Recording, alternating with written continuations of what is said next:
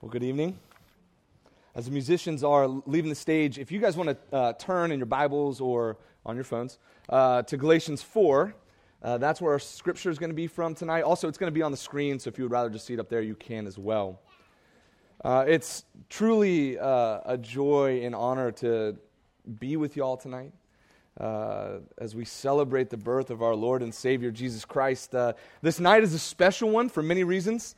Uh, many of you have big plans for tonight and tomorrow, uh, traditions to get to dinner, uh, gifts to open. I do too. I, am very excited. I love Christmas. Uh, but I believe that tonight God wants to meet us in this place. And He already has. As we've sung hymns and songs, as we've uh, said these prayers together, we've been celebrating the birth of Jesus Christ. He's going to continue to meet us throughout the rest of this service as we get home, as we fellowship with our family and friends. But I do think tonight, in these next 15 or 20 minutes, all of us together um, with our, our kids running around with us sitting in here, I do believe that the Lord wants to meet us here tonight. And I believe that because we, we have a God who sent his son to this place in the form of a human, as a baby, and he sent him here for a purpose. And we know that the, the birth of Jesus, to, uh, as we celebrate it tonight, we know that it has both a horrific, but also world changing and life changing end to the story. Do we not? Tonight we celebrate Jesus Christ who became man so that through his death and resurrection we may be saved and the whole earth redeemed. But one thing I want to focus on tonight, even more than maybe that glorious truth, I want us to focus on the fact that we have a God who came to this earth, who walked among us, who lived, died, and rose again, so that we could be in relationship with Him. That is a powerful and amazing truth that Jesus Christ came to this earth so that we could know Him. And that's what we're going to focus on tonight. When I was a, a senior in college, uh, my roommate and I decided uh, that we were going to lead a freshman Bible study. So it was one of those things where we, you know, we did all the leader training, all that stuff. Uh, freshmen came to school and they signed up to be in small groups. And uh, so we get our list of guys, and we are super excited about it. And we sent that first email out. Um, we had a place set up, we had a time, and every single one of the guys came. It was amazing, except for one. He didn't show. And it was one of those nights where we, we really clicked, right? Uh, like we really got along well. We liked each other. Conversation was not awkward. It was free flowing, things that you want. All of us were hoping, though, that the last guy's name was Sean would show up the next time. So I send the email out again for the next week, time and place. All of us, and I, I put Sean on the email, hoping he would come. Sean never shows the second time. So this time, after the meeting, I sent him a direct email. He doesn't respond. I copy him on the email to everyone again. We meet for the third time. We have another great time. Uh, he still doesn't show. So that night, I did something very creepy. I looked him up in the freshman directory for Clemson University. I found not just his name, but his dorm room. And I took my roommate and the seven freshmen, and we walked straight to his dorm room. And we knocked on the door. and this kid opens the door, looks at us, nine dudes right in front of him, and he is like, What is going on? Who are you? And I was like, Hey, Sean, we're your small group. I was like, we would love if you came to small group with us tonight. And he looked at us really funny. Well, obviously, that's a weird thing to do. Uh, but he said, okay, give me one second. Let me grab my stuff. He shut the door. I think he grabbed a jacket, maybe his Bible, uh, and he came with us. And I'll never forget that night because Sean told me months later how powerful that was for him that he had been depressed and sad and was having a tough transition to college, that he didn't want to hang out with people or go to small group uh, to the small group that he signed up on a whim. But the fact that all of us went to his door, knocked on it. All of us together pursued him and met him, wanted a relationship with him, helped pull him out of that depressed and anxious place that he was in. It's because we came to him and wanted a relationship with him that changed him, that gave him hope. And this, this is exactly, but so much grander, on such a bigger, more magnificent scale that Jesus has done for us. Yes, Jesus, God Himself, became man and grew up just like a normal kid. He was perfect. He lived a life completely without sin. Yes, He came. He was a great teacher, leader, friend, and brother. He was the Messiah. He died on the cross for you and me so that we would be saved and live eternally with Him. But what we're going to see tonight has vast implications for right here and right now. And it's this fact Jesus came to earth so that we could be in relationship with Him. The God of the universe wouldn't stop at anything, not becoming like one of His own creations, not even just walking on the earth he created, not the sin that he was willingly taking on his back, not the punishment that would come from that, not even the death that he never deserved to die would stop God, the God of the universe, coming down and wanting to be in relationship with you. And I'm going to read a passage from Galatians now, and it's going to be up here. And, and as I do, I want you guys to look for something Look for the ways Paul describes our relationship with Jesus and the intimacy that's, that's in it. All right, so this is Galatians 4 1 through 7. It says this I mean that the heir, as long as he is a child, is no different from a slave. Though he is the owner of everything, he is under guardians and managers until the date set by his father. In the same way, we also, when we were children, were enslaved to the elementary principles of the world. But when the fullness of time had come, God sent forth his Son, born of a woman, born under the law, to redeem those who were under the law, so that we may receive adoption as sons. And because you are sons, God has sent the Spirit of his Son into our hearts, crying, Abba, Father. So you are no longer a slave, but a son, and if a son, then an heir through God. Will you pray with me? Father, as we uh, look at this text just for a brief time together, I pray that you um, send your spirit as we know that it's here. Send your spirit into our hearts, uh, illumine our hearts to your truth, your gospel, the hope that's there that only comes from relationship with you, Father. So go before us as we go through this text. That's in your holy name we pray. Amen. So this is what this passage is all about in Galatians. Jesus came, he dies, he died and he rose again so that we could be adopted as sons and daughters, so that we can know him intimately and truly. And so we're going to look at three responses to this tonight quickly. First, we must turn from the sin that hinders that relationship. Second, we must turn to the adoption that is the status of that relationship. And third, we must experience the Spirit, which is the gift of that relationship. So, first, we must turn from the sin that hinders that relationship. So, so Paul starts out uh, this passage in Galatians using what one commentator calls rhetorical exaggeration. Essentially, what Paul is doing here is he's using an extreme metaphor to prove a point. He says this I mean, that the heir, as long as he's a child, is no different from a slave, though he is the owner of everything. He's under guardians and managers until the date set by his father. Now, what, what he's saying here is that the firstborn child is someone who owns and runs a big estate is similar to a slave. Similar, not the same, in that he works at the estate but doesn't get any of it, doesn't own any part of it yet. Uh, it's not his. Now, obviously, the heir of an estate will one day come into that ownership, right? And thus, uh, it has much more going for him. So, what is Paul doing? He's reminding the Galatians and he's reminding you and me that we are heirs to something. We are heirs to the covenant promise of God that throughout the Old Testament said this I will be your God, and you will be my people. Paul is saying that before Jesus came, the people of God were just heirs to that promise.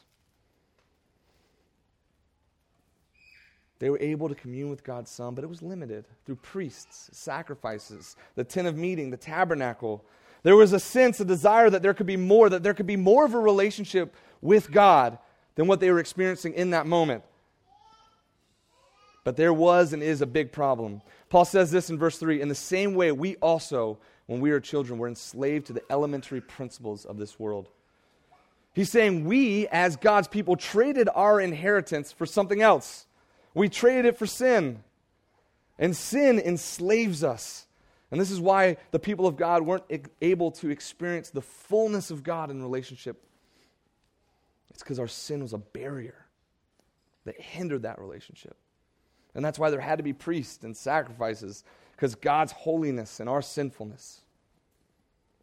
But what Paul's going to tell us is that because Jesus came as a human, the fact that he was born of a woman, God becoming man, is so that that barrier could be taken away forever.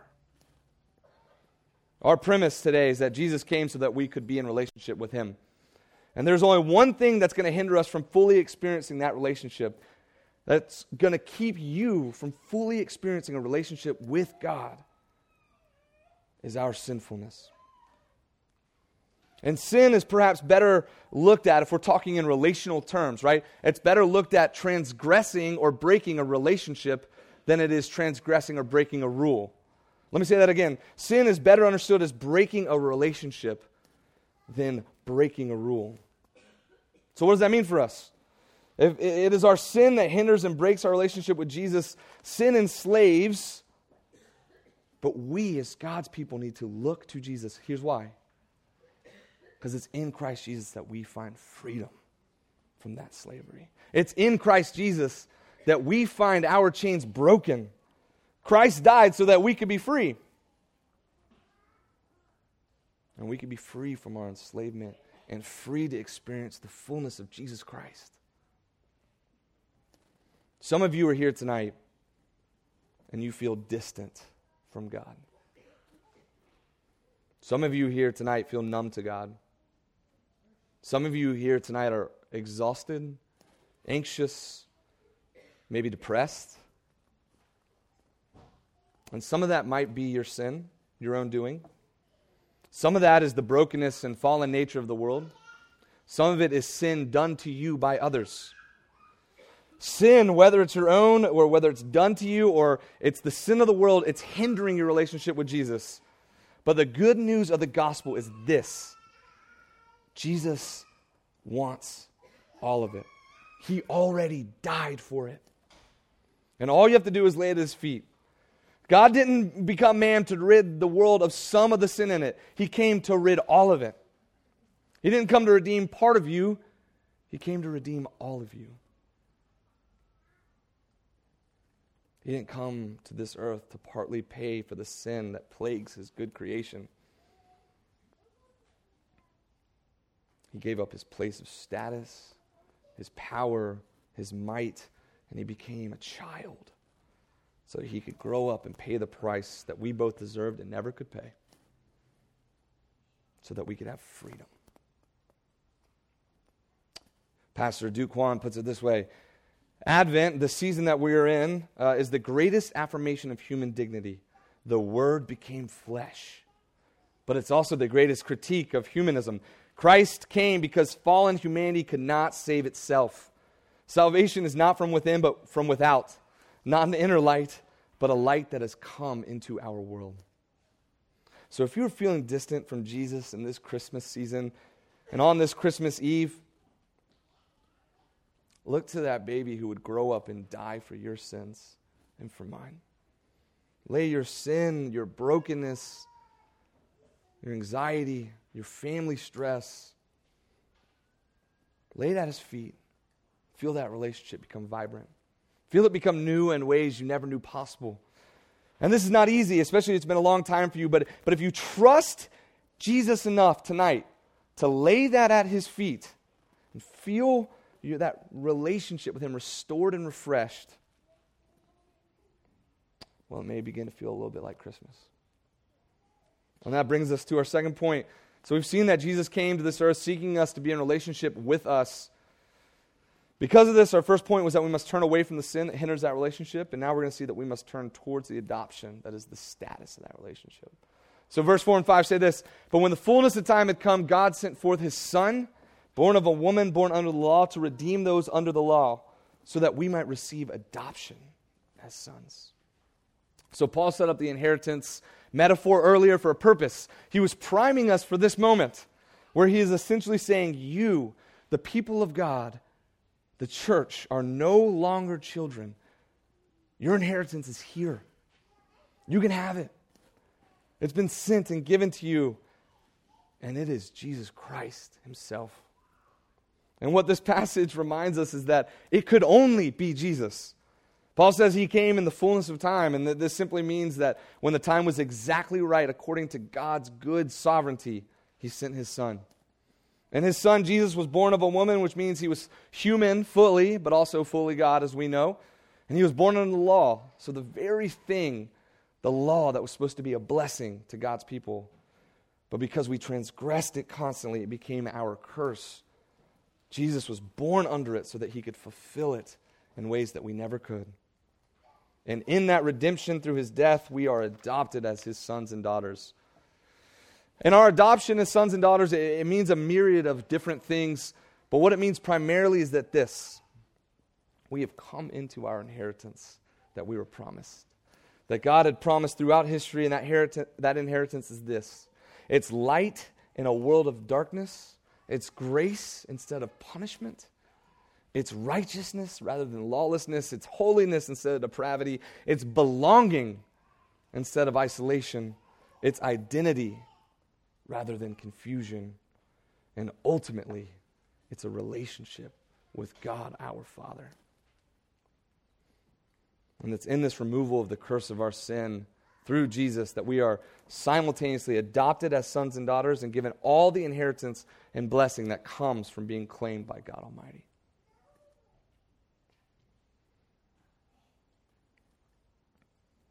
Tonight, we've been talking about how God came to be in relationship with us. But to do so, he had to remove the sin that enslaved us. In fact, the word redeemed here literally means to emancipate from slavery. Jesus didn't just come to visit earth, he came and broke chains. Jesus didn't come to just check out his creation, he came to redeem it as its rightful owner and king. Jesus didn't come just to gain a following, he came to claim his family.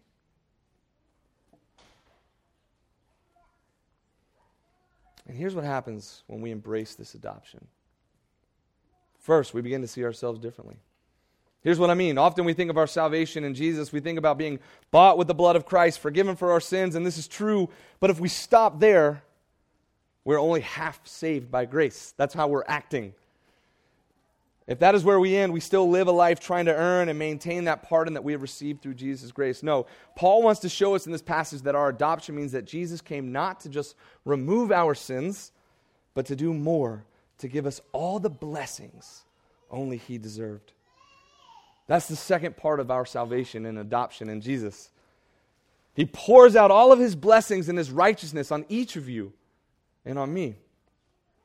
Tim Keller says that our salvation is not only like being on death row and then being set free from death row, but also like taking the Congressional Medal of Honor and putting it around our necks. One moment we were on death row ready to die, and the next moment, Jesus has put the Congressional Medal of Honor on our necks. Dan Doriani puts it this way. When you start thinking about what this means, he says this if God loved us while we were yet enemies, do you think he'll stop now that we are family? You think he'll stop now that we're family? No. He's looking at you and at me and those of us that have professed faith in him, and he says, I love you. You are my son and my daughter.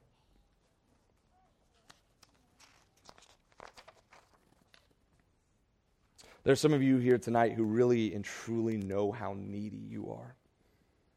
Some of you tonight are in a time of brokenness, sickness, despair, relationships falling completely apart. And this adoption and love in Jesus Christ is and can be a comfort to you. It's a comfort because you know that no matter what, you are Jesus's and He is yours, and He wants to lavish His love and His grace on you tonight. Some of you tonight perhaps see yourself free and autonomous, not having to answer to anyone or anything, living a materialistic and hedonistic life. If I'm being completely honest, I fall in that category. I like to be able to do stuff on my own and think I've got it all together. Figure stuff out on my own. Rely on my own talents, which fail me often, but I try to get by.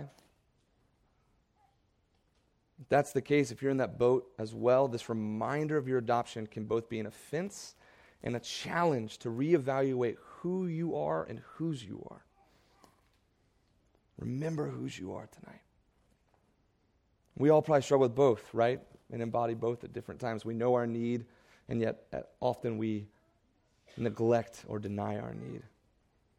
But all of us tonight, maybe we can look to Jesus Christ who became man so that we could be adopted into a real and intimate relationship with him. And that brings us quickly to our third point. It says this our third point is this we are going to see that we must experience the Spirit, which is the gift of that relationship. Now, there is a really cool Trinitarian thrust to these verses. And I'm going to read them to you again one more time. See if you see it. It says this And because you are sons, God had sent the Spirit of His Son into our hearts, crying, Abba, Father. So you are no longer a slave, but a son, and if a son, then an heir through God.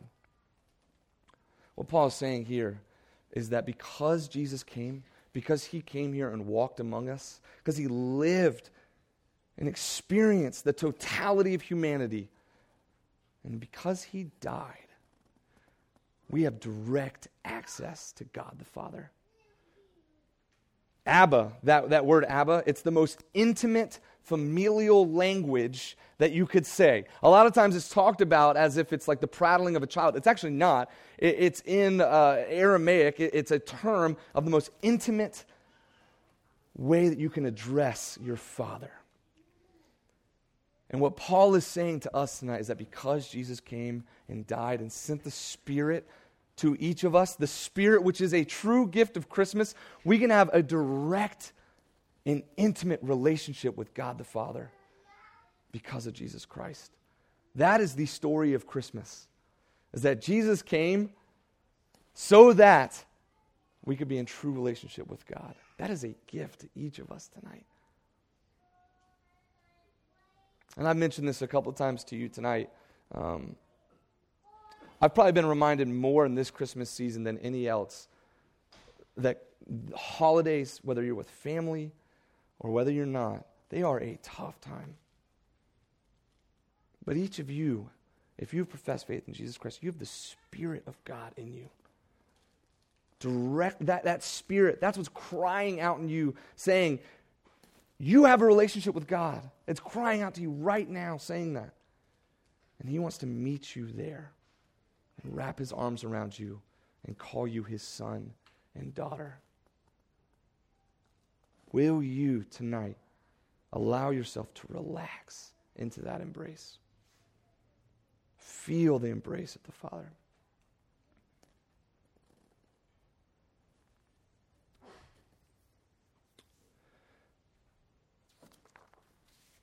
The Spirit is a gift to us because it connects us to Jesus Christ. So tonight, I have one challenge for you guys. Not a challenge, it's, it's a um, suggestion.